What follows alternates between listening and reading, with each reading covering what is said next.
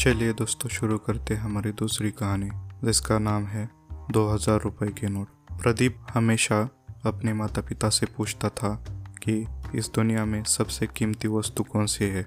कुछ दिनों बाद पिताजी ने प्रदीप से कहा, प्रदीप बेटे, चलो मेरे साथ, आज के सेमिनार में तुम्हें तुम्हारे सवाल का जवाब मिल जाएगा।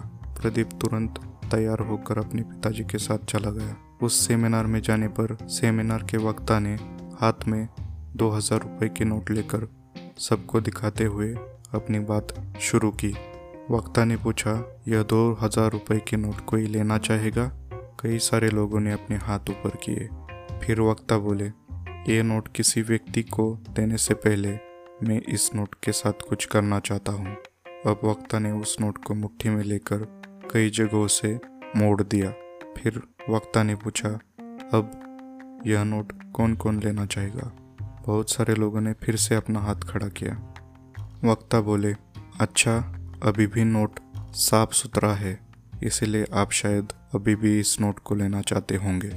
अब मैं इस नोट को नीचे गिराकर पैरों तले कुचल दूँ तो क्या फिर भी आप इस नोट को लेना चाहेंगे? और अब उस वक्ता ने दो हज़ार रुपये का नोट नीचे ज़मीन पर गिराकर पैरों तले रोन दिया। अब वक्ता ने वह गंदा नोट हाथ में लेकर कहा, अब ये नोट किस किस को चाहिए?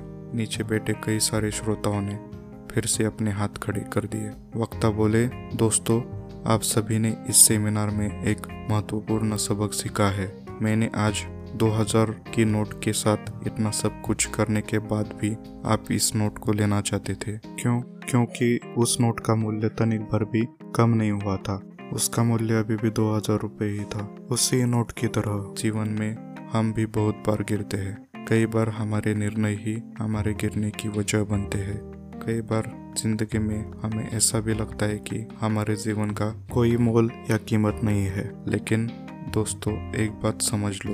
आपके पिछले ज़िंदगी में चाहे जो कुछ घटित हुआ हो या आने वाले ज़िंदगी में चाहे जो कुछ भी हो जाए, लेकिन दोस्तों, एक बात समझ लो। आपका मूल्य जीवन भर में कभी कम नहीं होता। एक बात ज़िंदगी में हमेशा याद रखे, आप अपनी ज़िंदगी में खास हो। पूरा सेमिनार सुनकर प्रदीप को अपने प्रश्न का जवाब मिल गया था। सीख किसी भी व्यक्ति के प्राण या ज़िंदगी, उस व्यक्ति के लिए दुनिया की सबसे कीमती चीज़ होती है।